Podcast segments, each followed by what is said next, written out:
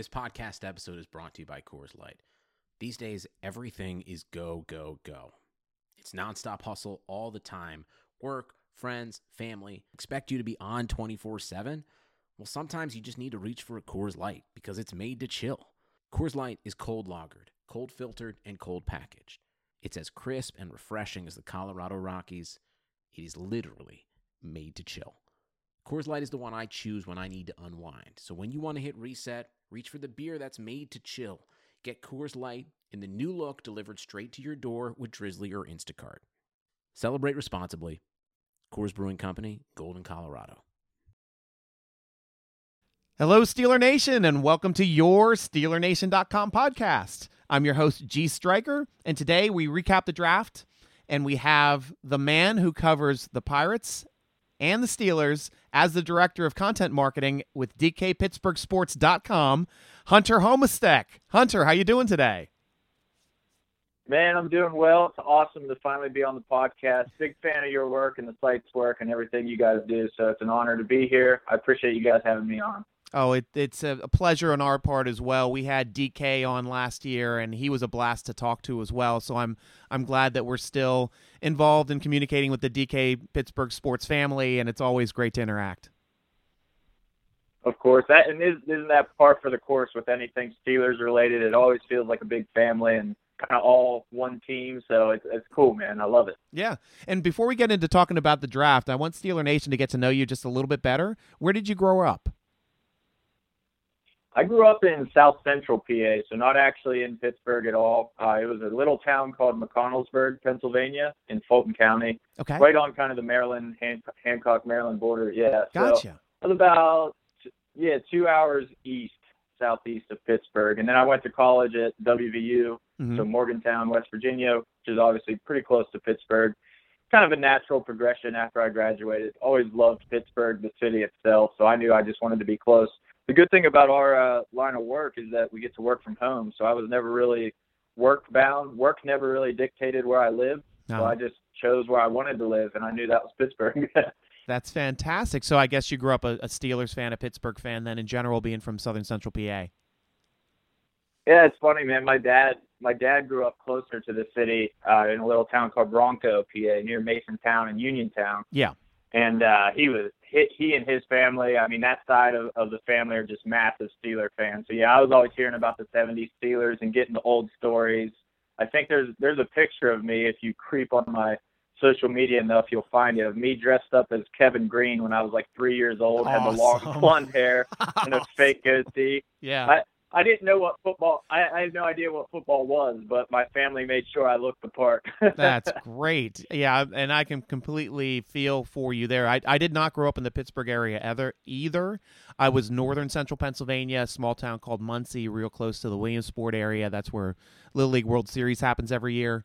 And then ended up living four years in Hershey area when my mom went to school, and then you know about 15 years ago, I moved nice. to the Philly area, and I lived in the Philly area to start my company back then. And since I've moved back down to Baltimore, and now I'm in Mount Airy. So, done the big uh, man Philly. Yep. Uh, Philly, Baltimore, you got to you got to sing for enemy territory there. I do, but I love giving it out as much as they try to give it to me.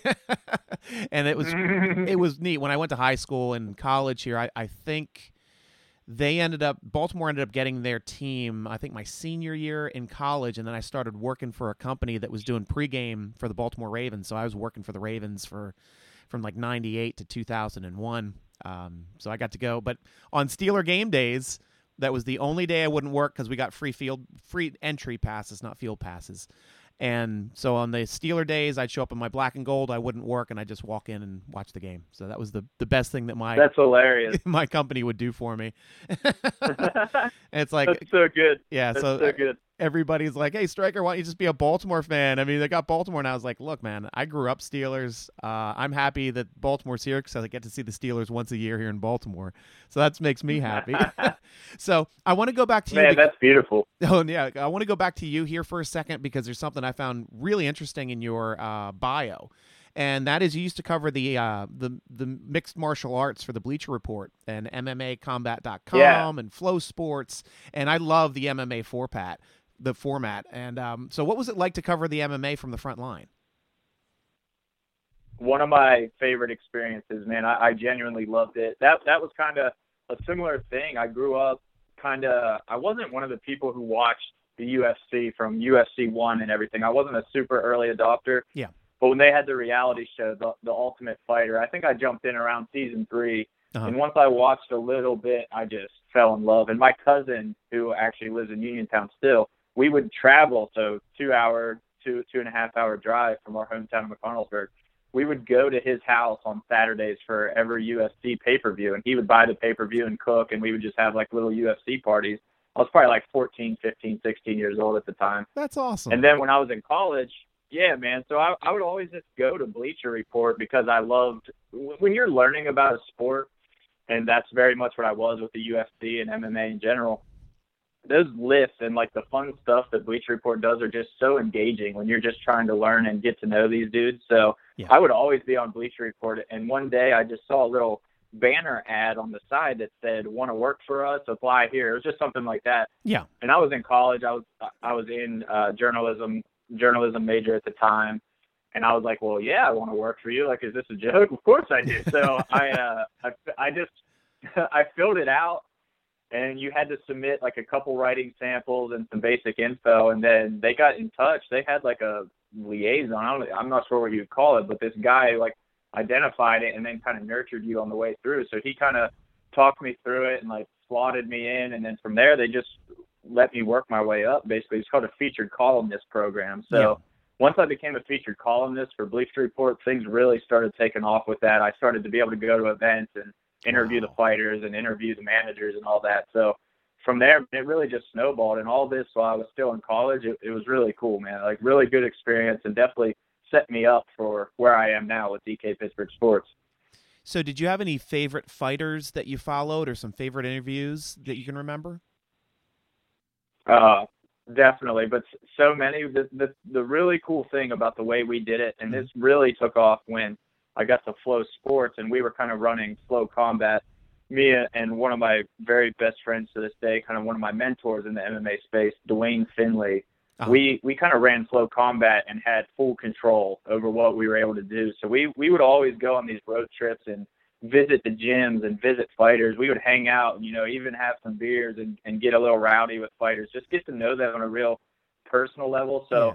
Guys like Jim Miller and, and Frankie Edgar, Cody Garbrandt, Gilbert Burns, Dustin Poirier, like Mm. we just got to know these dudes. Cub Swanson was another one. Cub Swanson let us stay at his house for like three days because we Wow. we couldn't afford a hotel. Yeah. we're we're on these road trips like plumbing it, and, and he offered, so we're like, oh, if we can save three hundred dollars on a hotel, like we're going to take you up on that, Cub. And he just let us stay at his house with his family. Like it was incredible, man. So obviously, people like that who went out of their way to show kindness are going to stick out, but Yeah. fighters get kind of a, a bad rap in the general society, I think. But I mm-hmm. would urge anybody to just really look into these people, get to know them, and they're so kind and they're so nice. And it's something kind of funny because I also love heavy metal music, and it's something you hear about metalheads all the time. It's this really, really aggressive, heavy music, and you think they're real angry people, but Yeah. they're some of the calmest, just nicest people on earth. And, a Yeah. lot of people say it's because you're getting you're getting that aggression out through the music. So Mhm. I think I think there's something to that, and it's the same with fighters. You know, they're training all day. They're they're too tired to be mean whenever they're not in a fight. Yeah, yeah. No, you're definitely right. And you and I both play guitar, and we speak the same language of craft beer. So, are there any beers right now Oh, that you're currently really enjoying? Uh, absolutely, man. Locally in Pittsburgh, Pittsburgh's beer scene over the past couple of years has just gotten insane. Yeah, It has and great. we're, yeah, it's beautiful, and we're super lucky to have one of the one of our sponsors on the site is Mike's Beer Bar. It's a it's a craft beer bar right across from PNC Park on the North Shore. Nice. And they're still open for yeah, man. They're still open for takeout during all this coronavirus madness. So Yeah. they'll, they'll still fill crowlers, and you, you can get mystery six pack. Dude, their selection. I've been there so many times, like more than I, an embarrassing amount. We'll just say that. But uh, but I haven't even put a dent in their offering. They have over 500 beers and 80 on tap, and 50 of those 80, at least 50. It's, it's usually more than 50, are local. wow. So you can just try local beers all day. And I mean, they're fresh. They're the best. Like Hitchhiker, yep. Insurrection, Levity. I mean, it's all yeah. like these great local breweries. But then also near our house, uh, I don't know if you've ever had it, but Brew Gentlemen, it's in Braddock. No. So yeah, man, I highly, I could not recommend them more. I mean, that's that's my favorite beer in the city for sure. If you're into like the hazy New England style IPAs, yeah. they do that better than anybody, oh, better nice. than anybody. But I love their stouts too. I mean, they do this Mexican coffee stout once a year that is just like whenever they announce it, my wife and I are like, "Yep, we're there." oh, that's fantastic. nice. Nice, yeah, because in our area too, Richmond has a huge beer scene. Um, Virginia, Maryland. I mean, everything is blowing up now. I, am actually living in, in an area that their laws are very relaxed for farms. So we have a ton of farm breweries around because they allow you to open up a tasting room on any farm as long as one of the ingredients that you use in your beer comes from your farm. So they just blew up all over the ah. place right here, and we've got like a lot of nice uh, German uh, style and Belgian style breweries. One Brookeville Beer Farm that's real close to here. Milk House is very close here as well. And they just pop up all over the place. Waredaca as well. They they had the brewers that came over from Flying Dog and um, yeah, I'm I'm super huge mm. into the craft scene. That's what I do. Like when I tour or when when I leave for work or when I go anywhere, I'm always hitting the local beer scene. I'm always going to the local breweries and trying them out. So it's nice to talk to another beer head as well, draft head. so let's of go. Of course, man. Dude, that's awesome. So let's go from talking about draft beer to talking about the draft and the Steelers draft. Obviously, we've got a lot to talk about. We've got you know, six, one, two, three, four, five, six new players on the team. So, how did you feel that the Steelers did this year, then, Hunter? Overall, I felt like it was not a flashy draft by any means, especially because it's gonna. And I think we're going to talk about this a little later. But you con you contrast it against the other AFC North teams, and the Steelers' haul is definitely not as flashy. However, and this is this is something that I felt going into the draft, and I felt that it very much held true throughout the draft. The Steelers didn't have any glaring needs going into the draft, which is such a great place to be. They yep. were kind of set. If the season had just started with no draft, they would have had a great team. They could have fielded a great 53 man roster as is. So yep. everything through the draft felt like gravy or felt like, you know, how are you going to, what kind of pinstripes are you going to put on your car? You know, how are you going to make this thing really pop? So, yeah. I felt like they, I felt like they did a, a great job. The Chase Claypool pick yeah.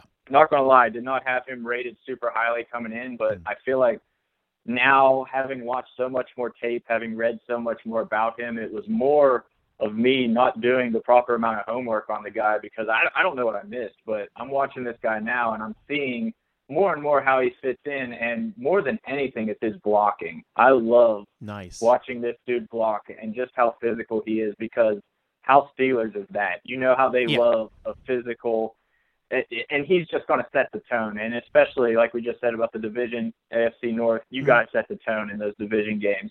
Yeah. And he's a guy who's absolutely going to help them do that. And a huge target in the red zone for Ben. You couple him with Eric Ebron, and mm-hmm. that's that's going to be a totally different red zone offense this year. So it is overall, I felt like they, yeah, man, I felt like they addressed their needs. I felt like depth at safety and, and along the defensive line was going to be necessary and it looks like they got that. So they they did their homework and made the smart picks. I like that. I didn't feel like they really reached for anybody. Mm-hmm. I felt like they just took the guys that they actually wanted and, and made it happen. Which you got to trust your process. I, I love watching. I love reading Twitter and just seeing everybody complain and everybody knowing so much more. Everybody on Twitter knows more than the professional scouts and GMs who who have been doing this for years and spend multiple hours a day yep. just going through film and interviews and talking to them. I, that's my biggest takeaway through all this is like, guys, just put that aside and give them a chance. Just wait and see, because I promise you, you don't know more than Kevin Colbert about the guys that he drafted. Yeah, and, and we're talking too about the coronavirus and quarantining and, and all of these coaches and GMs and scouts. They're all doing a lot more legwork, they were saying, because they're not having to jump in a car and drive to work. I mean, they're just right there at the computer, turn it on, start doing the research. And they said they got to get a lot more in depth into a lot of players, which is probably why they had a lot of different grades on players. And it seems like this draft was more film heavy than it usually was like workout. Uh, they, they really like the workout athletes and the SPARQ numbers. I mean, that's really jumped up ever since they made the mistake there with the Jarvis Jones pick. But they mm-hmm. seem to be this one really seems to be really film heavy. So a lot of the players I was running the live uh, Twitter announcements every time we had a draft on both. I was simulcasting on Twitter and on Facebook for SteelerNation.com every time we did a draft. And other than the Chase Claypool pick, I mean, there was a small amount of shock that I was like, you know, who's this guy and where is he on our board? Because it was mm-hmm. it was mm-hmm. really really an interesting draft because number one, at least with the Chase Claypool, I knew you know, I had him on one of my mock drafts around later, but obviously the way that the wide receivers just flew off the board. I mean, there was no way he was going to be there at the end of the third. No way. But to grab him there at the second, I really wanted Higgins. He went earlier, but they were both that tall, six foot four range with speed and jump up and get that ball. And that's the guy that Ben Roethlisberger's been looking for ever since Plaxico Burress. So you've got. Yep. He finally got the weapon that Ben has been asking for for the past like 10 years, you know, toward the end of his career. Exactly. But you got to make him happy. Obviously, I it's I think it's great. You're saying for the red zone, I think it's also a really really big plus in the four wide receiver sets because instead of having to rely on that fourth receiver being, you know, a Johnny Holton or a Deon Cain, now we actually have a name. We've got Claypool. We drafted the guy. I mean, he's a right, and and he's a he's a he's going to be a definitely a matchup nightmare if he's going to be on the outside against these smaller corners. Uh, you're, and we run isolation yeah. routes anyway. So if we're going to do an isolation back shoulder on a smaller corner, they got no chance, no chance. So zero chance. And I think I yeah yeah, yeah I, I tweeted that too about the four wide receiver set. That's a great point because just think about Claypool and James Washington on the outside, Diontae and Juju on the inside. Because mm-hmm. Juju does really, he, he plays the slot really well, better than he plays outside. I oh, think yeah. so. If he can get in there more, and Claypool can offer him that flexibility of playing inside a little more, yeah, that's just going to open things up that much more. But a really interesting uh, point I saw made on Twitter as well was that Claypool did play the slot a lot at Notre Dame. You kind of you see his size and speed and just assume he's a pure outside kind of burner, go up and get it yeah. receiver. But he absolutely can play over the middle and, and put pressure on those linebackers. I, I saw so many clips of him just torching linebackers. Wow. That's a that's a matchup nightmare when you have a, oh, a six four receiver who runs a a four four two he, yep. going against a linebacker. And he's running that drag Zero across chance. the field right there by the I saw I saw a couple exactly. of those plays right there at the goal line. There's no way those linebackers can keep up with him. You're right. That's a zero point. chance. So it, just the way that they've set up their offense has it's not these huge big poppy names. Mm-hmm. But what they've done is create matchup nightmares everywhere, and I'm just very, very excited to see how that plays out for them. And I also really like the fact that you mentioned earlier about blocking, and Steelers receivers have been drafted recently as blockers. Juju is a great blocker. The best blocker on the team is Washington. That's why he gets so many snaps. Um, he's he kills people when he goes out on running plays and hits people. I mean, that's one thing I really, really love about Washington's game.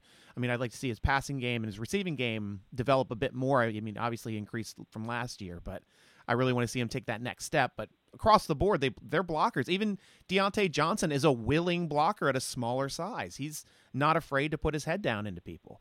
So that's going to be a lot of fun to watch the running game develop with and also plays downfield which get enhanced because you have somebody make a catch they break a tackle and then you have two three other receivers coming over to lay people out to try to help gain you more uh, yards after the catch Exactly. It's all good, man. And and all those points put together are why going in I was not one of the people who wanted them to take a running back at 49. I really wanted to see a receiver there. Yeah. Or too. if some just if some phenomenal defensive players slipped or a phenomenal offensive lineman slipped, sure, go for it. But I wanted a receiver there for all those same reasons. You talk about the matchup nightmares the way that a good passing game can open up the running game. Yeah. I think it's weird in today's NFL is so strange the way and this I don't know if this is controversial or not. I just don't think you need a stud running back anymore. I think you can get it done with a committee of good running backs. Yes. You don't need to go out and have that stud franchise 30 carry a game running back anymore. Yeah. You look at the last I think it was the last 12 that I looked at Super Bowl winners, and you can probably go back more than 12. I just stopped there because it was the Steelers' last win. Yeah. And one team, one team has a franchise running back of the mm. last 12 winners, and that was Marshawn Lynch and the Seahawks. And even they wow. bungled that yep. by passing at the goal line. They could add two. They could have had two championships in a row. You're right. Exactly. exactly. So what's the what's the sense of having one if a it doesn't really win Super Bowls for you, and b you don't use them when you have the chance to do it? So I I just don't see it anymore, and I mm-hmm. think James Conner. Everybody, Steelers Nation is so finicky. And I'm sure yeah. you know that as well as anybody. Oh, they, they yeah. think Juju sucks right now. They think James Conner sucks right now. Neither of the, neither of those guys suck. People, they're Not very good players, and given in the right opportunity, healthy, they'll see. So James Conner is going to be very motivated. I think Benny Snell is going to take a big step in year two. I wrote I wrote a long piece about him and how his rookie season was actually much better than I think anybody realized. Um, yeah. He he had a productive rookie season actually. Uh-huh. I know it's it's easy to remember the the one and two yard runs where maybe he didn't make somebody miss or it looked like he could have done something else, but you really dig into the tape. I think he had five games where he had at least 15 carries whenever Conner was hurt. Yeah. So he had five games where he had 15 carries, and in those five games, he averaged 74 yards a game at like a 4.4 yards per carry wow. average in those games. So I mean, that's wow. that's really good. That if you get that, you're happy. And you have to yeah. you have to also keep in mind too. That's when the other defenses were stacking the box, eight nine people in the box because exactly. we had Duck and we had, um, geez, well, Rand Rudolph um, getting in there as the as the backup quarterbacks, and it's especially after Rudolph got hurt after that Baltimore game. I mean, it seemed like the entire defense was coming every play, at least on a run blitz, and then on the way to the quarterback. so that's pretty impressive. Numbers. Exactly. Yeah. And one. Yeah, Ben Ben Ben opens up everything. Ben changes yes. everything, and that that's the major X factor here. And one final point I want to make about Chase Claypool's game, and another reason why the Steelers were super high on him, it was they also see him as a special teams ace. This guy covers does is an ace in kick coverage, and he might be one of our the people that replaced um, you know Johnny Holton, who used to be one of our wings on punt and kick coverage. So it'll be interesting to see him running down the field and at his size on, on the coverage teams. because that'll be a, a, pretty fun to watch. Yeah. It's also a way to get him active on game day too, since he's a fourth receiver. Right, and I think our uh, Dale Lolley, our our main Steelers beat writer, had had the stat that Notre Dame had something like 19 tackles on punt coverage, and uh, Claypool had eight of them. Wow. So he was incredibly active. I, I don't remember if that was last season or, Yeah. or what season exactly, but uh, regardless, the point being that he had like half of the team's tackles on punt coverage at one point. So the dude is is very good on special teams, and that definitely matters. I mean, we just talked about Benny Snell. That's why he was given such such an opportunity last season because he he showed up and really dedicated himself to special teams. And go watch the tape; you'll see him all over the place on special teams. Ditto for Justin Layne. Yeah. He took over Artie Burns' spot. Yes, he you guys remember, like Artie Yes. Burns, uh, yeah, he completely did, and that was totally because of special teams. Yep. Justin Layne didn't see the field really on defense, mm-hmm. but on special teams, he was always there. He was he was solid. He was making tackles. So that's how, just exactly to your point, that's how a rookie who's on the cusp of making the roster mm-hmm. can officially make the 53-man roster just by playing good special teams, being gritty, and showing up to work hard every day. And that Claypool specifically just really seems like the kind of guy who's going to embrace that. And Hunter, I love having you on the podcast because you're just as geeky as, as I am about the entire roster. You know everybody on the roster, and I love that. Um, one other interesting thing that I'll bring up, since you're such a roster geek like I am, is now that we have Chase Claypool to be able to come in as that extra coverage guy on the coverage teams, we free up an active spot on the roster because the past seven years, I believe we were utilizing that fifth receiver as our person that would go down and cover those those kicks. So especially with David Darrius Heyward-Bey. So now you're we're freeing up another roster spot now to be able to utilize that anywhere else they want on the roster. So they're probably only going to be carrying four receivers this year active on game day. They'll probably would- carry five on the roster on the roster, but only four active on game days. Yep, and that and that's going to be super interesting. And again, we keep talking about flexibility and these matchup problems. Yeah. Eric Ebron can kind of be that fifth receiver. I mean, he's Yes. basically a fifth receiver with his size and speed. So Yeah. that's just that extra layer of flexibility. I mean, dude, they they have so many options. Like you said, as a roster geek, it's going to be incredibly interesting to watch this season, this round of cuts, and how they get it down to 53. Yeah. I'm not sure which where they're going to add the extra guy this year. If they do, just surprise us and take a fifth receiver anyway. Yeah. I don't know, but uh, it, it's going to be fun, and the options are there. Like uh, I can't I can't remember a recent a recent season that has this level of flexibility available. Yeah, across the board. You're right. And so let's go move up to the next pick that the Steelers got in the third round. Edge rusher Alex Highsmith from Charlotte. What are your thoughts on that pick? And I, I, I don't know. Again, I don't know if you saw the tweet, but I actually tweeted about a week before the draft that I had been watching his tape, and I, I Wow. said, if he's there with their with their first pick in the fourth round, you got to do it. Yeah. I, was like, you got to do it. So it, it was a round earlier than Mhm. I thought, but again, you- nobody knows. Nobody knows what these rankings are like. Nobody knows if he would have realistically lasted until the fourth. But Yeah. My my favorite favorite thing about this guy, he was a walk on at UNC Charlotte. Uh-huh. So zero hype at all around this guy. He had like one sack in his first season that he really played, like three sacks in his junior season, and then 15 sacks in his senior season. So this is a guy who has just he's he puts in the work and he is trending up in a very very significant fashion, and that's definitely what Colbert and Tomlin saw because I was on the the conference call with with Tomlin and Colbert and Alex Highsmith right after he was drafted, and Yeah. Colbert and Tomlin just could not say enough. I it, Colbert said something like, "I don't think this kid is anywhere near where he's eventually going to be." It was something like that, and some people on Twitter took that as negative, like, "Oh wow, they got a scrub who's nowhere near he's going to be." It's like, no, like you're Yeah. reading that completely wrong Yeah. he's saying that he had 15 sacks last season, which is phenomenal.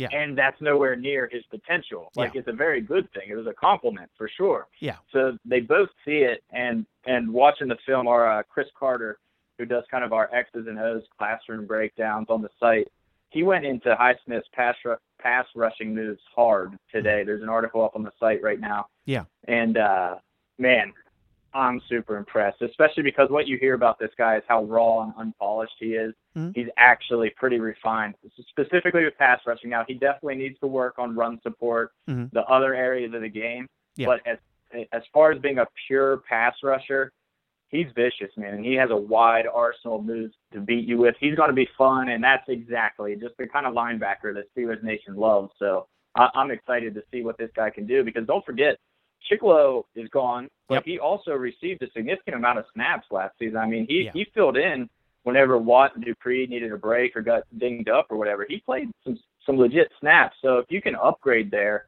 that Highsmith can realistically make a difference in year one. And again, Tomlin and Colbert said it repeatedly. We expect this guy to be great for us on special teams and contribute immediately on special teams with the upside to potentially act, also get some defensive snaps. So they see the same thing with him that they see in Claypool of you're not going to be your final form in year one, and we accept that.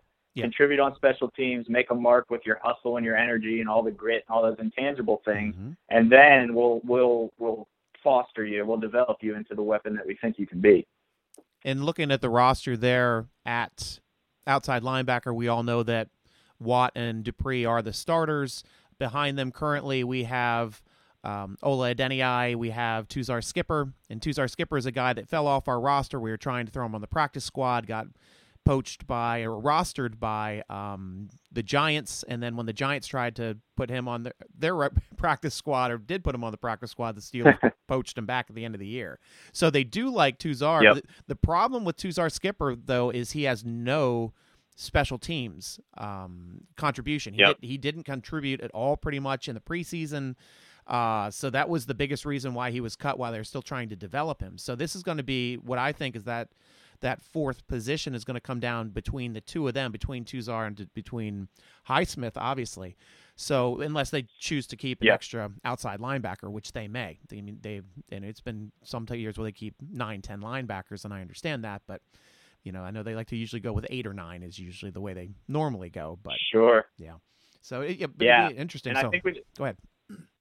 Yeah, I think when you when you look at that position, they all kind of have the same problem though, which is maybe good, maybe bad. I'm not sure because they can kind of all focus on this in drills and work on it. But they're all really solid pass rushers with limited experience stopping the run and in run support. So mm-hmm. they all three of them, Adini, Skipper, and, and Highsmith, are all going to need to get better at just being strong, shedding blockers in the run game mm-hmm. and setting the edge. So that's something. I mean, Bud Dupree, he's kind of a perfect example. He was the same way coming out of college. You know, yeah. good, excellent athleticism, obviously an athletic freak, but he Dupree became very good in pass coverage and uh, against the run run yeah. run stopping. Yeah. So they can learn, and, and that's that's the real beauty of being stocked up at outside linebacker the way they are. I mean, there's no two better there's no better tandem of outside linebackers to learn from than mm-hmm. Watt and Dupree. So all these guys are just going to be soaking up that knowledge, learning from two of the best in the game, mm-hmm. and hey, if they all end up being great starter level guys, it's a good problem to have. And let's move on now to their third pick, which was the first first pick of the fourth round out of University of Maryland. They picked the running back Anthony McFar- Anthony McFarland. What do you think about that pick? I did. I honestly, he was not on my radar coming in. It's not a guy that I really even saw them potentially taking. So he's a guy that I, I've dug into kind of after the fact. So I see a ton of speed. I mean, you watch his highlight his highlight reel on YouTube, any highlight reel. And yes, I understand a highlight reel is a highlight reel, and they're yeah. all going to look good yeah. on a highlight reel. Mm-hmm. But ran a 4.44 at the combine, obviously super fast, and and it shows up on tape. That's the biggest thing. You talk about Claypool's a perfect example. Ran a faster 40 at the combine than McFarland, but you watch the tape, and it looks like McFarland's on fast forward versus Claypool. Now the long stride definitely plays a part in it, but game speed is not exactly the same as running a 40 at the combine. And McFarland has game speed for sure. I mean, it's just all over his tape. So he's he's a perfect change of pace back. That's that's the main takeaway here for me. We talk about Conner and Snell, and then you've also got Samuels and maybe Kerrith Whyte still in the mix, but. Mm-hmm.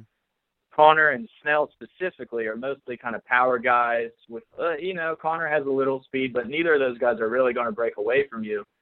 McFarland is just a pure home run hitter, and he, he's also pretty good catching the ball out of the backfield. I was pretty impressed with his receiving, and that's something that they're going to look for for sure from their third running back.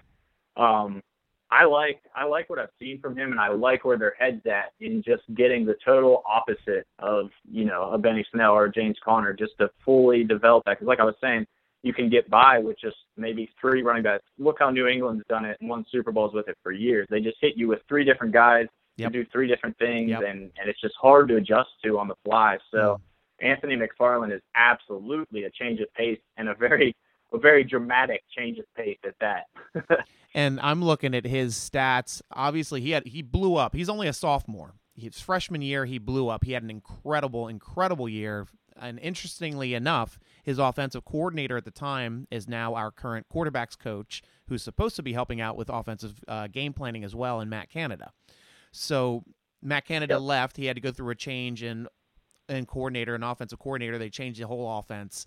He also was banged up last year, so obviously he didn't hit his production. But if we go back to that 2018 season, he had a game against Ohio State that was one for the for the ages. I mean, he put up two yards yeah. short of 300 yards against Ohio State, and that is no yeah. small feat, especially when Maryland is not that talented of a team in the Big Ten compared to the others, but that is a hell of a performance and a hell of a job also by Matt Canada to get all those guys open and to perform in that game against Ohio State. It was just an incredible, incredible highlight reel to watch. If you just watch that game itself, that kind of gives you it shows you the the wiggle, it shows you the speed, and it shows you the pass catching ability that he has out of the backfield to be that kind of triple threat. And the way I kind of see him too, Hunter, is he reminds me a lot of Willie Parker.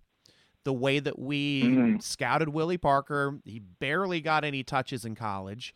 We had some people around. I think some of the Rooney family was there in the North Carolina area that is just like, this guy can play. I don't know why these offensive, you know, he kept switching coordinators. All the coordinators wanted to get a banger as opposed to a speed guy. So we brought in Willie Parker as an undrafted rookie free agent and he didn't have barely any miles on those tires. And you're looking at McFarland the same way. I mean, the Steelers, I don't know if they're trying to get away from those big bruising backs that you know, that have tons and tons and tons and tons, a thousand touches in college. I mean, that's a lot of wear on a running back, to tell you the truth, especially when you're drafting one. So to get one of these that's a little bit less mileage on them, still fast, still have wiggle, and it's it's going to be pretty interesting to see how this works out, especially in the running back room when we thought we had that in Kerrith Whyte. Yeah, it, it absolutely is interesting. I love two points you made there. I think are absolutely crucial. A, his exposure, his previous exposure and experience with Matt Canada. Yeah. And like like you said, Randy Fichtner is still the offensive coordinator here, so Canada's not fully taking over, but Canada is supposedly going to have some say and maybe implement some of his ideas and schemes. And McFarland's definitely going to play right into that. I don't think that's a coincidence. And also the Ohio State game, not just because anybody listening to this who hasn't seen it definitely needs to go watch it, yeah. yeah. but also because what what that means. These guys playing big games against big opposition is huge, man. That's no coincidence. And I go back to Alex Highsmith as well. Hmm. One of his best games was against Clemson, and Dabo Swinney in the post post game press conference was just saying how much of a monster Highsmith was and how difficult he was to block and how he kind of had to shift his whole offense mid game because they just could not stop that guy. Mm-hmm. Now, granted, Mm. Clemson blew them out of the water. It was not a close game by any means. Yeah. But Swinney acknowledged, like, hey, the game wasn't close, but that that guy was actually a legitimate problem for us. So these guys who maybe come from smaller schools or, or less heralded backgrounds, but make a big impact against elite competition, Mhm. that weighs heavily on their minds. I, I guarantee it. And we saw it perfectly with Highsmith and McFarland back to back. That's that's a big deal to them. That it is. Moving on, the next pick that the Steelers ended up grabbing was the guard Kevin Dotson out of Louisiana Lafayette, and I had to I had the pleasure of interviewing him. He was a great, great interview, and I'll get on to that in a second. But I want to get your thoughts on Kevin Dotson first before I talk about him. Sure. Another guy who honestly was not super high on my radar, who I kind of had to dig in and learn about. Thankfully, I was kind of like Highsmith. I was on that conference call with him and with uh, Shaun Sarrett right after. So Hmm. it, it was cool to get to hear from him. I love this guy's personality right off Yeah. the bat. First Yep. of all, you, you talk about a guy who Steelers Nation is going to fall in love with. He he is my candidate for that. Mhm. I think they're just going to absolutely love this guy. We saw with Zach Banner last year the way they could kind of latch on to these guys who just kind of have fun and, and are totally about the Steelers, just all in, all invested. Mhm. And I think Dotson is very much going to be that way. But the crazy thing with him is, again, a smaller school out of Louisiana. Yep. But he was first team All American by like everybody. Yes. E- everywhere that Yes. mattered. This guy was a first team All American. didn't get a combine. Didn't get a combine invite, which is just bizarre. Crazy, yeah, But yeah, but hearing him and Sarrett both talk about it, they do not care one bit about that combine invite. And it, it was funny.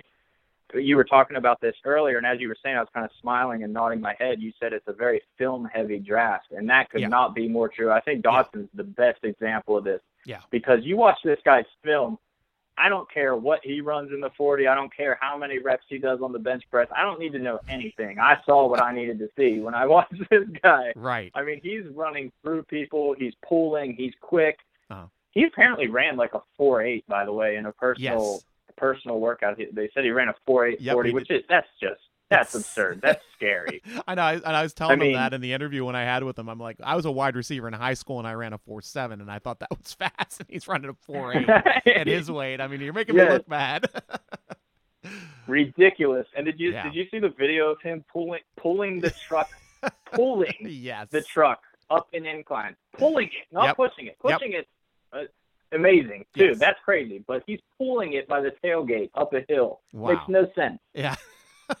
and he he was a fun interview and one thing that Steeler Nation is really going to really like about the guy is he's one of Steeler Nation's own. He is a Steeler fanatic. Mhm. Grew up a Steeler fanatic and it was really funny when he got drafted and there's that video out there of him spinning the terrible towel saying I'm coming to Pittsburgh. I'm ready guys. Get ready for me and it's it was just really fun to see him in his dad's man cave spinning that towel, holding the sign football there in front for all Steeler Nation to uh, cheer along with him.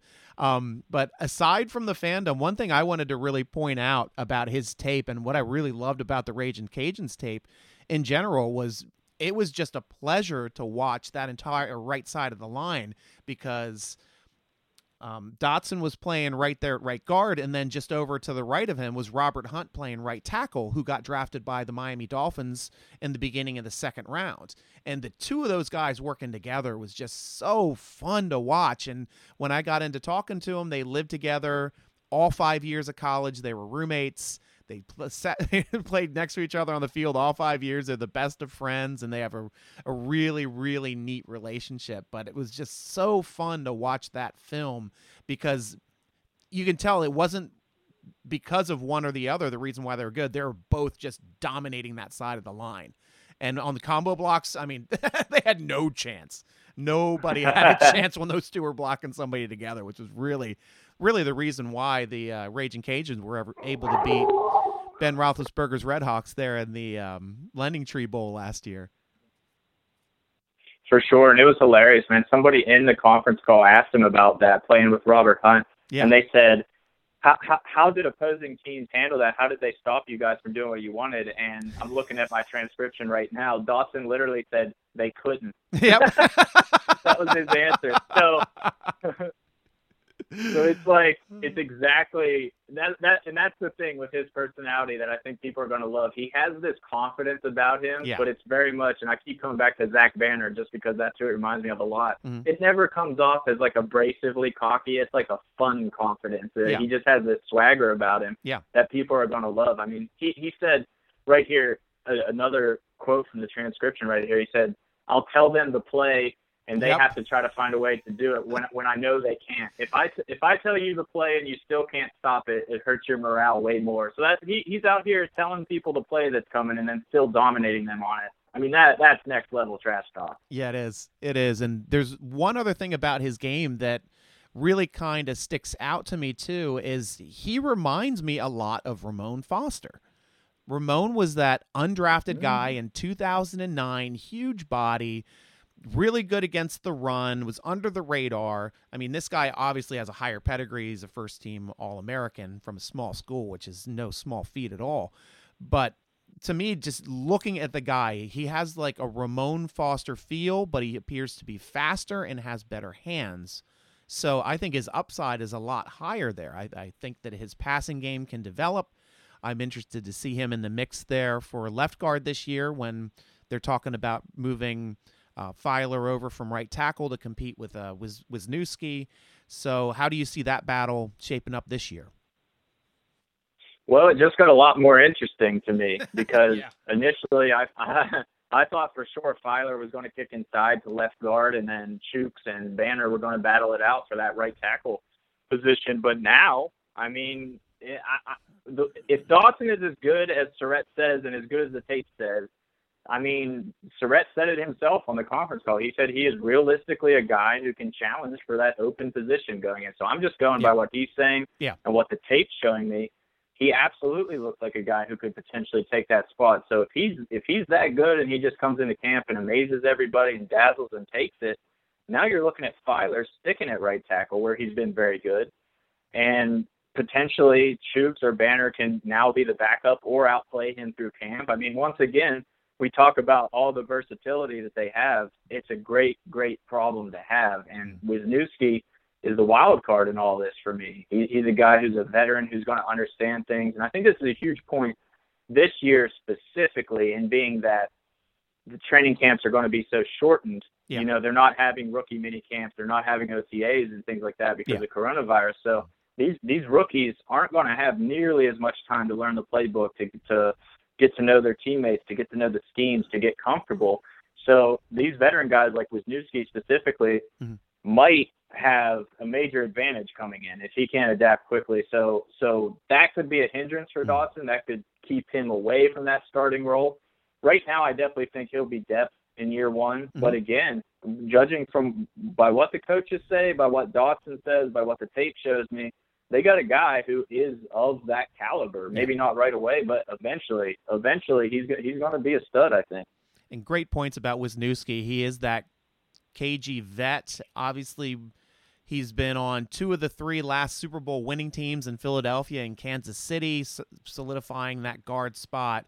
And he wasn't the main starter during the year both of those years. So he's one of those guys that knows how to come in still plays at a high level and i think that you're right it gives him an extreme advantage early in the season to becoming that guy that may be the starter in the beginning of the year if Feiler isn't the one that's going to come over and take it from him.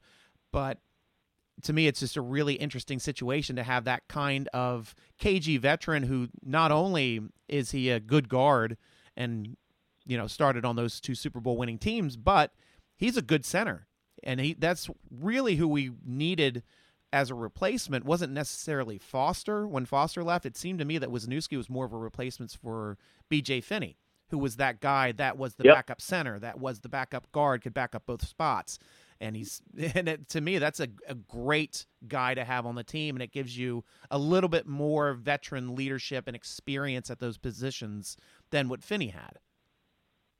Absolutely, that's that's an excellent point too, and that comes right back around to Dawson, who played tackle at Louisiana initially, yeah. and then kicked inside to guard. So mm-hmm. he can play guard or tackle, and also has said he's been working on center this yeah. off season. So he's learning how to play center too.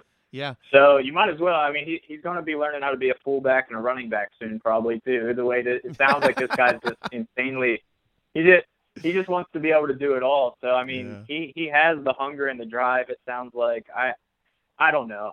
My main thing watching this guy is how did he slip to the fourth round? That's that's the huge. I won't say it's a red flag because we see people every year just flat out get missed. I mean, it happens in the draft, but how does a first team all everything with tape like this fall that far? Man, I, I don't know. I don't know if he's missing something that I just don't see, but that's kind of it. I don't see it. I see this guy being a contributor well, uh, year one, honestly. I'll tell you what my theory is on that, Hunter. It's this year completely different than any other year. The only thing you have to go off of is film, the combine, and pro days. Now, 2 mm-hmm. of those three, Dotson doesn't even have. He didn't have a pro day. Right. He right. didn't have a combine. He, he he got snubbed at the combine. So a lot of these teams, and you notice like the first three rounds of this draft were nearly all Power Five conference picks. Not a whole lot of like maybe like one or two small school pickups, which is not the case in most drafts because you have a lot more time to be able to interview and get to know these people directly face to face. It's a little tougher getting to know somebody across a computer screen over a phone than it is direct contact with somebody and hanging out with them for some time and getting to see how comfortable they are in their own skin and how they fit in with the with the personalities with the coaching staff. So that is one thing that I always I wrote an article actually about this with the Pittsburgh Steelers on the day of the draft was the Steelers have 51 years of not having to replace the head of the draft, the person who, whether it's the director of football operations or the GM, whatever they call that person, and the coach in the same year since 1969. So they've always had overlap. It seems like that's why they're so good at drafting and finding talent because of their the way they put in the work from year to year and also starting um, Blesto and that Blesto headquarters being in Pittsburgh and still maintaining an office there. That was one of the biggest things that the Rooneys started up back in the in the '60s. So you know yeah. they've got a lot of crazy of of of extra things and that that are kind of been there, done that. Even though this is a pandemic, they have all, everything already in place. They know how to draft. They know how to evaluate talent. They just they just go out and do it, and it's and that's what I said. Like you and me both. Like I thought Dotson was a steal too, where they took him to get a first team All American guard there in the fourth round. So you know, I can't be upset with that at all. so then, for sure, yeah, and, and then, yeah. Go ahead. I just want to, I just want to add there. I want to add there super quick. It's it's an interesting point, and it makes me want to go back to past drafts and see when this usually happens. But Dotson was the first pick taken who didn't get a combine invite. Yes. So you're, you know, midway through midway through round four, and that's the first guy taken in the draft who did who didn't perform at the combine. So yeah. It would be interesting. Uh, you might be onto something there. Does it, does it usually come way earlier than that in draft? It's not something that I ever tracked. Mm-hmm. It's only something I know because it happened to a guy I was writing about this time, so yeah. I paid attention to it. But it would be it'd be interesting interesting to go back and see.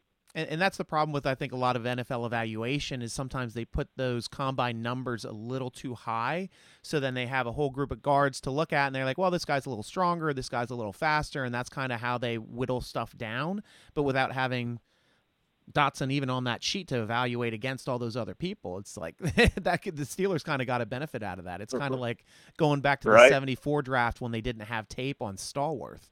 And he ended up they, they yep. wanted to draft him in the second round and they're like, No, no, let's let's wait a little bit. And though that was back when you could hide tape and not send it to other teams when you see sure. it.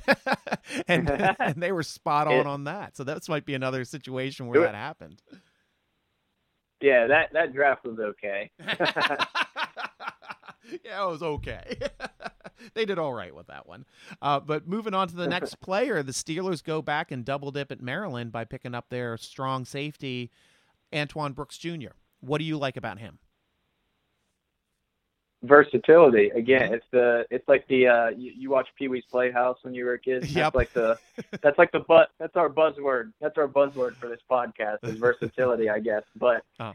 can play in the box, can play deep. I love, I love, love, love that pick because of exactly that. It's exactly what I thought they needed. It's exactly what I thought they were going to get when Grant Delpit started to slide a little bit, when some of the other top rated safeties started to slide. I thought it was going to come a lot earlier. But of course, they had that big run on safeties at the very beginning of the second round. Yeah. So yeah. took that out of the equation. Yeah. But I love because Edmunds, I think Edmunds has some unjust criticism early in his career. Maybe that's just me. I know I'm one of the few who still believes in him, but I still absolutely believe in Terrell Edmunds. He has all the athleticism. Yeah. He knows the playbook and the system. He's getting better. He's trending up for sure. There's a few plays last season, I think specifically the DK Metcalf touchdown and also the Tyler Boyd when he kind of mossed him a little bit. Yeah. Those are two plays where Ed, Edmunds had literally perfect coverage and it was just a better throw and a better catch. Yeah. Like the offense is allowed offense is allowed to make plays sometimes, and mm-hmm. Edmunds was just unfortunately on the other side of it. So he gets a lot of unjust criticism. But one thing that is for sure is that he has struggled since coming into the league at guarding deep, covering deep, and just being that last line of defense. He, he's had a tendency to get burned there a little bit. So if Brooks can kind of fill in and take some of the ease off him and allow Edmunds to play more in the box where he's more comfortable, or vice versa. You know, maybe Edmunds just focuses on that and works with Minkah and becomes, you know, a force back there, mm-hmm. and then he's able to play up in the box more and make plays there. Either way, it gives them options, and it's going to give them the ability to make up for that mark, the loss of Mark Barron a little bit mm-hmm. in, in the middle of the field, and then also just add to their depth at safety. I mean, there's so much to love about that pick, especially as late as they got it. And I'm going to be interviewing Antoine Brooks here tomorrow, and I've done a lot of research on the guy, and the guy is an athlete. He actually went to high school right next to the University of Maryland, like 13 miles away in Lanham. And the guy was a quarterback and a defensive back at the same time, double double duty back in uh back in his high school days. And all state, you know, fantastic athlete. Uh, ended up really he broke his um his leg that required five five hours of surgery, a really bad compound fracture, and lost a lot of his. Um, he was supposed to go to University of Buffalo. They rescinded the offer, and so he ended up going locally to Maryland because they gave him an offer there too once he cleared his uh, physical. But when he came into University of Maryland, first starting out, he was a linebacker. So they start off at the will. He didn't get a lot of touches, didn't play a lot there, more spot duty, more special teams. And then the next year they tried him out as that box safety. So then after he excelled in the box safety role, they kind of started moving him around a little bit to be kind of that money backer position. And that's something that it seems like the Steelers have been trying to find ever since Polamalu's left the team, is somebody that can kind of shift between that you know, slot coverage, will linebacker, strong safety um, role. It's it's kind of confuse the other team on what they're going to do in different arrangements with different personnel. So that's something that I really really like about his game. But you also mentioned too, Edmunds. I think Edmunds has the ability to do that as well.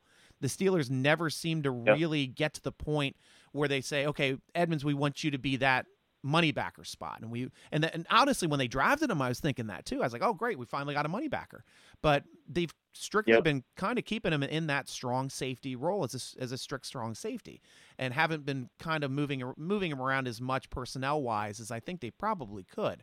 But I maybe that's what I you know that that they need for Edmunds to really get into the defense because you have Minkah back there. He can do the free safety role. He doesn't have to be the guy in the box anymore. And he's already alluded to the fact back when he used to play in Miami, he really didn't like it so much. But I mean, with playing it in Pittsburgh and having an All Pro year, he's saying all the right things, and he's he is getting excited and saying like, "I'll do anything. I'll line up wherever you want me now." I mean, obviously, he's starting to get these beautiful, beautiful accolades, and I just love watching him on the field. But he needs that. They need that counterpunch. I, I want to see them really structure that role of of Edmunds because you know Minkah kind of joined on the fly. A couple games in, they brought him in, and then boom, he's right on the field and doing awesome. I mean, don't get me wrong, but the the entire defense Crazy. had to kind of like figure out how to play with Minkah, and now we're starting off a whole off season coming in it with planning. Now, you know, how is that role with Minkah and Edmunds going to change, and then how is Brooks going to come in and back up those two in, in any kind of role, whether it's in a dime or a dollar, uh, getting on the field and possibly making some plays. But obviously, getting picked that late, we got another special teams guy, and they drafted him for special teams coverage, which is something he can do because he sure. loves, loves, loves to hit. I mean, you've seen his.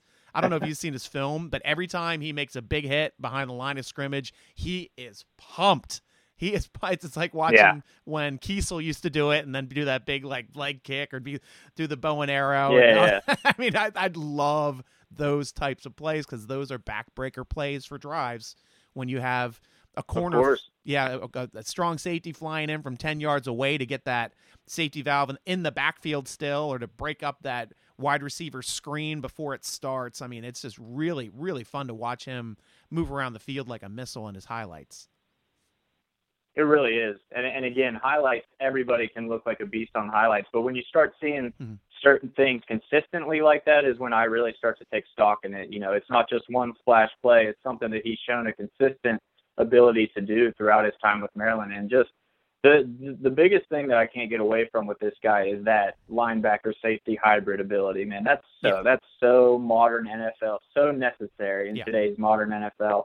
So I'm crazy interested to see how it's going to work between him and Edmunds, how they're going to split it up, how they're going to, what kind of packages they'll be deployed in, either together, separately. I don't know. I truly don't know what to expect, and that makes it interesting. Also makes it a little more difficult for opposing offenses because they're not going to know what to expect either whenever it could be anybody. and one final point I want to make about Brooks before we move on. I live in the Maryland area. I've actually seen him play. I saw his his game against Temple uh, this year at the at um, the field. My gosh, why am I drawing a blank on the name of the of the the football field, the Byrd Field? Well, Byrd Field is the name of the person. I just can't remember which corporation has the naming rights right now, but uh but it was a beautiful beautiful game and he he was all over the place in that game. And one thing I want to say about all of my Maryland friends that are also Ravens fans, they hated the fact that he was going to Pittsburgh hated it. So that's ah, there you go. That's that that always helps. so any pick that we pick up that they are upset about, eh, they also hated the fact that we got Claypool with with their awesome draft. They are still upset that we have right. Claypool and Brooks. so we'll have to see how this. Well, that's what that's what makes rivalries so beautiful. That's the beauty of rivalries. I think a lot of Steelers fans are a little upset they got J.K. Dobbins too, and yeah. late in the draft they got Geno Stone. Geno yeah. Stone went Jeez. to New Castle High School right here outside Pittsburgh, oh. so they get they got a they got a local boy and they got a guy who every well I won't say everybody, but a lot of Steelers Nation wanted in J.K. Dobbins. Yeah. Yep, he was a lot on a lot of people's mock drafts here going into this draft. Uh, last person that the Steelers picked up, seventh round, they finally fixed that position of defensive tackle that everybody wanted filled, but they did it at the end of the draft and they picked up Carlos Davis. What do you like about him? I love his feet on tape. I love his feet, man. He's super quick. He gets off the ball very fast. Uh, I think that shows up instantly, and I think that's one thing that Hargrave did exceptionally well for for a dude his size, as fast as he was with his feet and his hands. That initial little punch, just to set up his pass rush, man, he's he's great there. And I'm not saying that Davis is going to be that guy right off the bat. Yeah. But his tape shows some ability to do that, and it was pretty cool, man. And Nebraska playing on the defensive line right next to his twin brother, yep. who, who got drafted a round earlier by the Buccaneers. So that, that's a cool, really cool storyline for them. Just watching them on the draft coverage. I didn't actually see it, but I heard that his brother Khalil jumped into his arms like when he was drafted. Like they just had a real cool moment, I guess, on the draft coverage. So, oh, nice. I love, I love it, man. I, I love stuff like that. I love when Me people too. are just hyped for the opportunity because that drive can go so far. And it's funny that you mentioned Ramon Foster earlier, but he is to me the ultimate example of that drive. An underappreciated guy Mhm. who just kept betting on himself. Yeah. And if if you want to bring it to a more, a more recent example, I think Steven Nelson is that guy. I talked to him a ton last year whenever they signed him. His first day at the South Side, you know, I interviewed him and then I kind of interviewed him at least once a week from there on after games, after practices, whatever, just to just to keep in touch with him because I love, love, love his mentality. This guy was willing to bet on himself. He was basically saying, I was a third round pick. I his stats at, at Kansas City, if you remember, he got targeted a ton and, and receivers put up a ton of yardage on him because the Chiefs had such an explosive offense that opposing teams were just airmailing it out all game, trying to catch up. Mhm. So he got he got targeted repeatedly. There's no cornerback on earth really that could have held up to that. Unfortunately, when you're just targeted that much, you're going to give up catches and yards. I mean, that's just how it works. But he got to Pittsburgh and he knew he knew that people were underestimating him, and that that fueled him. And, and we saw we saw the season. He had a phenomenal season. So I see, you know, Carlos Davis. When you get a guy like that who just is that driven and that willing to say, "This is about me, and I really don't care." Seventh round, I don't care. I'm here to play football, and I'm gonna I'm gonna make a difference. Guys like that can do it time and again. So I, I love just seeing his excitement and hearing more about him and his family ties to football and everything. I think that's all trending in a positive direction for that pick. In the seventh round, you you, you really don't know what you're getting that Yeah. deep in the draft. Even the experts don't know exactly what they're getting that deep in the draft. But on the surface, he looks like a good pick. Like you said, fill fill the mm-hmm. position of need for sure. So there's that layer of it, but also it looks like this guy can just play. not only can he play, but this guy's an athlete. And the amazing thing is, ever since he was born, he's been competing with his brother. He's he's the older brother and slightly taller brother. He's got an inch on him and an extra ten pounds, and five minutes earlier than his brother is Khalil. Then, so he always gets to rub it in that he's the bigger brother.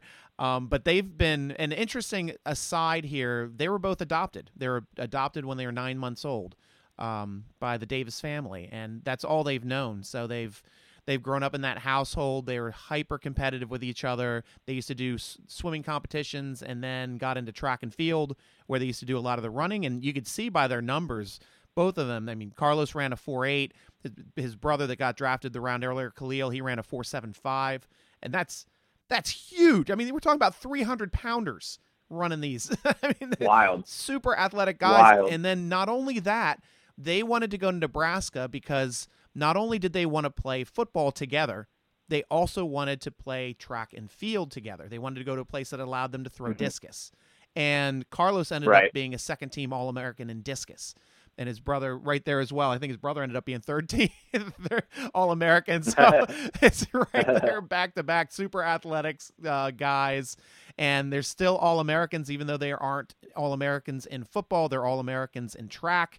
They are hyper, hyper competitive guys. So I don't see anything like you were saying as well, Hunter, that competition is going to break these guys down because these guys want to compete. Now, the one thing I want to know from you is do you see um, Carlos as being a possibility of fill filling in that nose tackle zero to three tech role on this team? I think I think they drafted him to potentially do that. I Mhm. don't think he'll do that right away. I think that's going to be Tyson Alualu this season. Mhm. I think Davis primarily is going to be competing with Dan McCullers for the backup role there. Mhm. So I think I mean they've been trying. I don't want to say the Steelers are actively trying to push Dan McCullers off the roster because if they wanted to do that, they could just cut it. Yeah. But Yeah. but it's been it's been clear over the past couple years they'll they'll draft. I think it was uh, Joshua Frazier a couple years ago. They drafted. They keep they keep bringing in defensive tackles to potentially beat out McCullers, and none of them can. So I think they keep taking these late flyers on a defensive tackle, hoping that they can upgrade some depth at that position, not just add depth, but actually upgrade the depth. So I think Davis's primary battle is going to be against McCullers. And McCullers, for I mean, for all the stuff he gets, for all the people saying he can't play, we just I just said it right there. He keeps beating the people that they're trying to to bring in to to take his roster spot. So McCullers can yeah. absolutely play. He knows he knows the system. He has spurts where he looks utterly dominant and other spurts where he looks like he just doesn't care about football at all. So that's kind of the thing with him. But if Carlos Davis, it's a great place to start because we talk about that passion and that drive. Mm. That goes a long, long way. So if he can just care more than McCullers, that might that might be enough to tip it in his favor. So I think that's his battle right now with with upside to potentially take over as that full time nose tackle. And that's about all the time we have today on the podcast, Hunter. I, I wanted to get more into going over the AFC North's picks. Obviously, we're over an hour now, but I wanted to see maybe if you want to jump on another podcast here later in the week, maybe Thursday and Friday, and we'll go over the different picks in the AFC North and see how they compared against the Steelers draft. For sure, man. Let's do it. That's... Never a bad thing to be back on the show. That that was super fun. I actually did that on purpose. I did that on purpose so you have to invite me back. oh, I know. And, and, the podcast is really, really blowing up this week. I mean, I've I've got um, interviews lined up this entire week. I mean, tomorrow I'm interviewing two guys. I'm doing uh, Brooks in the afternoon, and then I'm going to do Carlos Davis in the evening, and we'll probably be releasing that one on Thursday. Uh, and then I get to interview Zach Banner on Wednesday. So we've got a um, plus doing Dotson yesterday. Wow. We've got a lot of the new players. We're going to get to know them here at Steeler Nation on the podcast. And Steeler Nation, you know Hunter now. You got to follow him too. His Twitter and his Instagram uh, handle is the same. It is at Hunter A Homistek. That's at H U N T E R A H O M I S T E K. That will be on the podcast page as well, so you can just copy paste it from there, make it easy. But thanks again. I mean, we re- really, I, I love talking with roster geeks as much as I am Hunter. So it was a pleasure having you on the podcast today, and I'm looking forward to talking to to you later on in the week here. Absolutely, man. Thank you so much for having me on. That that was super fun. It's nice. It's nice to geek out with fellow nerds once in a while and just get into it. So, plenty to talk about. Plenty more to talk about, man. I'll, I'll see you soon. Yeah, I will. Okay, cool, man. Hey, Steeler fans, make sure to come to SteelerNation.com for the best football forum and Steelers news on the internet. Tweet us at SteelerNation or Instagram us at SteelerNation.com. Thanks for joining us for the SteelerNation.com podcast. I'm your host, G Striker, with Hunter Homistek, rooting along with you as always. Go Steelers!